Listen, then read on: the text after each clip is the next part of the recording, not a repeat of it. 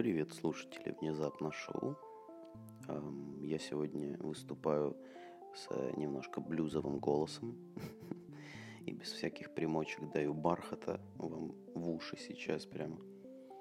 Я хочу поговорить, э, вернее, высказать такую очень короткую, опять как всегда, короткую мысль про такое понятие, как вдохновение. Можно сказать, мистическое понятие, потому что его никак особо не пощупать. Возможно, только пощупать или услышать, или унюхать его результаты, правильно? То есть обычно результатами вдохновения являются некие труды, произведения и так далее.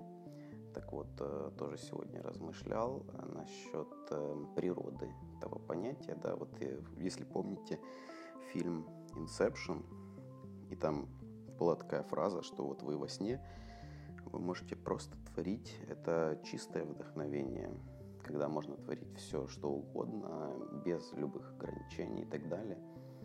Ну и вот э, тоже ловлю, ловлю себя на мысли там какое-то время, последнее, что ну, часто приходит это состояние на самом деле. Вот, по крайней мере, сейчас у меня чаще, чем обычно. Ну и там в течение жизни какие-то такие периоды были, когда вдохновения очень много. Я попытался разобраться в условиях этого процесса, почему оно появляется, что должно происходить в это время. И на самом деле условия и, скажем так, обстоятельства жизненные в разные периоды жизни были совсем разные. Нельзя никакую модель построить да, или обобщить как-то все, чтобы э, какие-то рецепты давать, но точно есть один критерий, который все время совпадал. А этот критерий, он, ну, его можно так охарактеризовать, как состояние а, свободного сознания.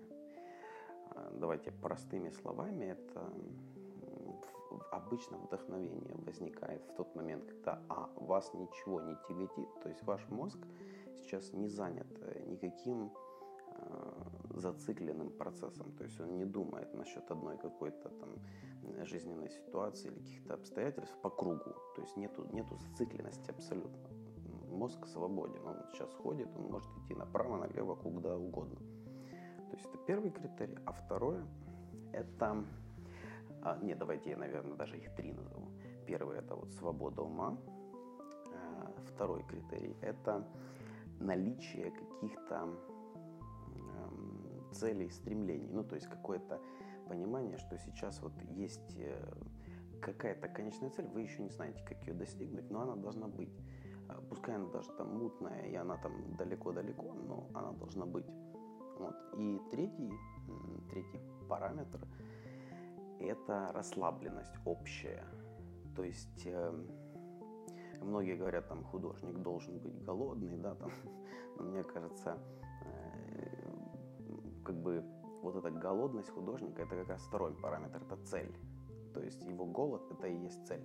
Но, но художник должен быть расслабленным, чтобы творить, чтобы получать это самое истинное вдохновение.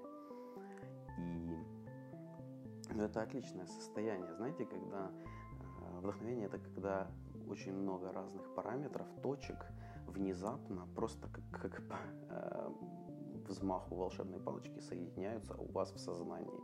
Это потрясающее ощущение. Оно может проявляться в совершенно разных э, видах деятельности. То есть речь не идет только о творчестве, это может быть где угодно, но это прям супер ощущения. И вот, вот эти три критерия, то есть свобода ума, наличие целей, видения и расслабленность общая такая, это вот прям must-have для получения вдохновения. А, вот, собственно, сейчас сразу после этой записи я пойду в свой зал вдохновения. Вам желаю этого состояния почаще во всех ваших жизненных э, делах. И всего хорошего. До новых встреч. Пока.